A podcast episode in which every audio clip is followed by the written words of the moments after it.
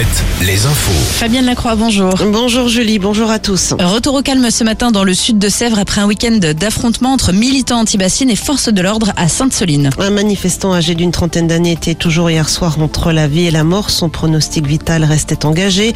Une enquête est en cours pour déterminer les circonstances exactes dans lesquelles lui et deux autres participants ont été grièvement blessés. D'autres enquêtes ont été ouvertes cette fois sur les faits. Selon un bilan publié hier soir par le parquet de New York, 47 militaires et 7 manifestants ont été pris en charge par les secours. Les organisateurs eux, annoncent plus de 200 blessés côté manifestants, dont une quarantaine de cas graves. La première ministre a dénoncé ce week-end, je cite, un déferlement de violence intolérable. Elisabeth Borne, qui veut jouer l'apaisement en ce qui concerne la mobilisation contre la réforme des retraites.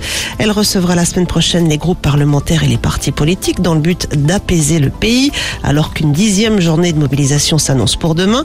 Une rencontre avec les syndicats est également espérée. En attendant, Elisabeth Borne est attendue ce midi à l'Elysée avec les patrons des groupes parlementaires, les chefs de parti et quelques membres du gouvernement. La CGT de son côté s'apprête à changer de secrétaire fédéral. Deux femmes sont en lice pour succéder à Philippe Martinez. Le vote des militants aura lieu jeudi. Changement de présidence également cette semaine à la FNSEA. Le syndicat agricole sera en congrès mercredi et jeudi à Angers. La présidente du syndicat, Christiane Lambert, ne brigue pas de troisième mandat. Son successeur sera élu le mois prochain. On passe au sport avec le basket. Limoges a fait tomber le leader du championnat. Le CSP a battu hier Monaco 75-69. Les Monégasques, rappelons-le, qui restaient sur 10 victoires consécutives en championnat. En foot, Le Mans en déplacement à Martigues ce soir en, en national. Les joueurs de l'équipe de France sont à Dublin pour affronter l'Irlande dans le cadre des éliminatoires de l'Euro 2024. Un match à suivre à partir de 20h45 sur TF1.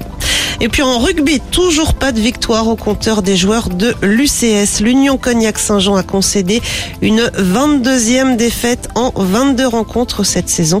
C'était hier face à Narbonne. Ça va beaucoup mieux en revanche pour le 15 de France féminin qui s'est imposé 22-12 face à l'Italie hier dans le cadre du premier match du tournoi des Six Nations. Très bon début de matinée sur Alouette. Vous êtes avec Nico et Julie jusqu'à 10h.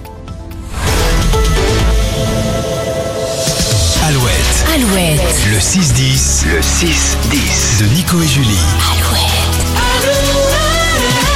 Passez un très très bon lundi avec Alouette.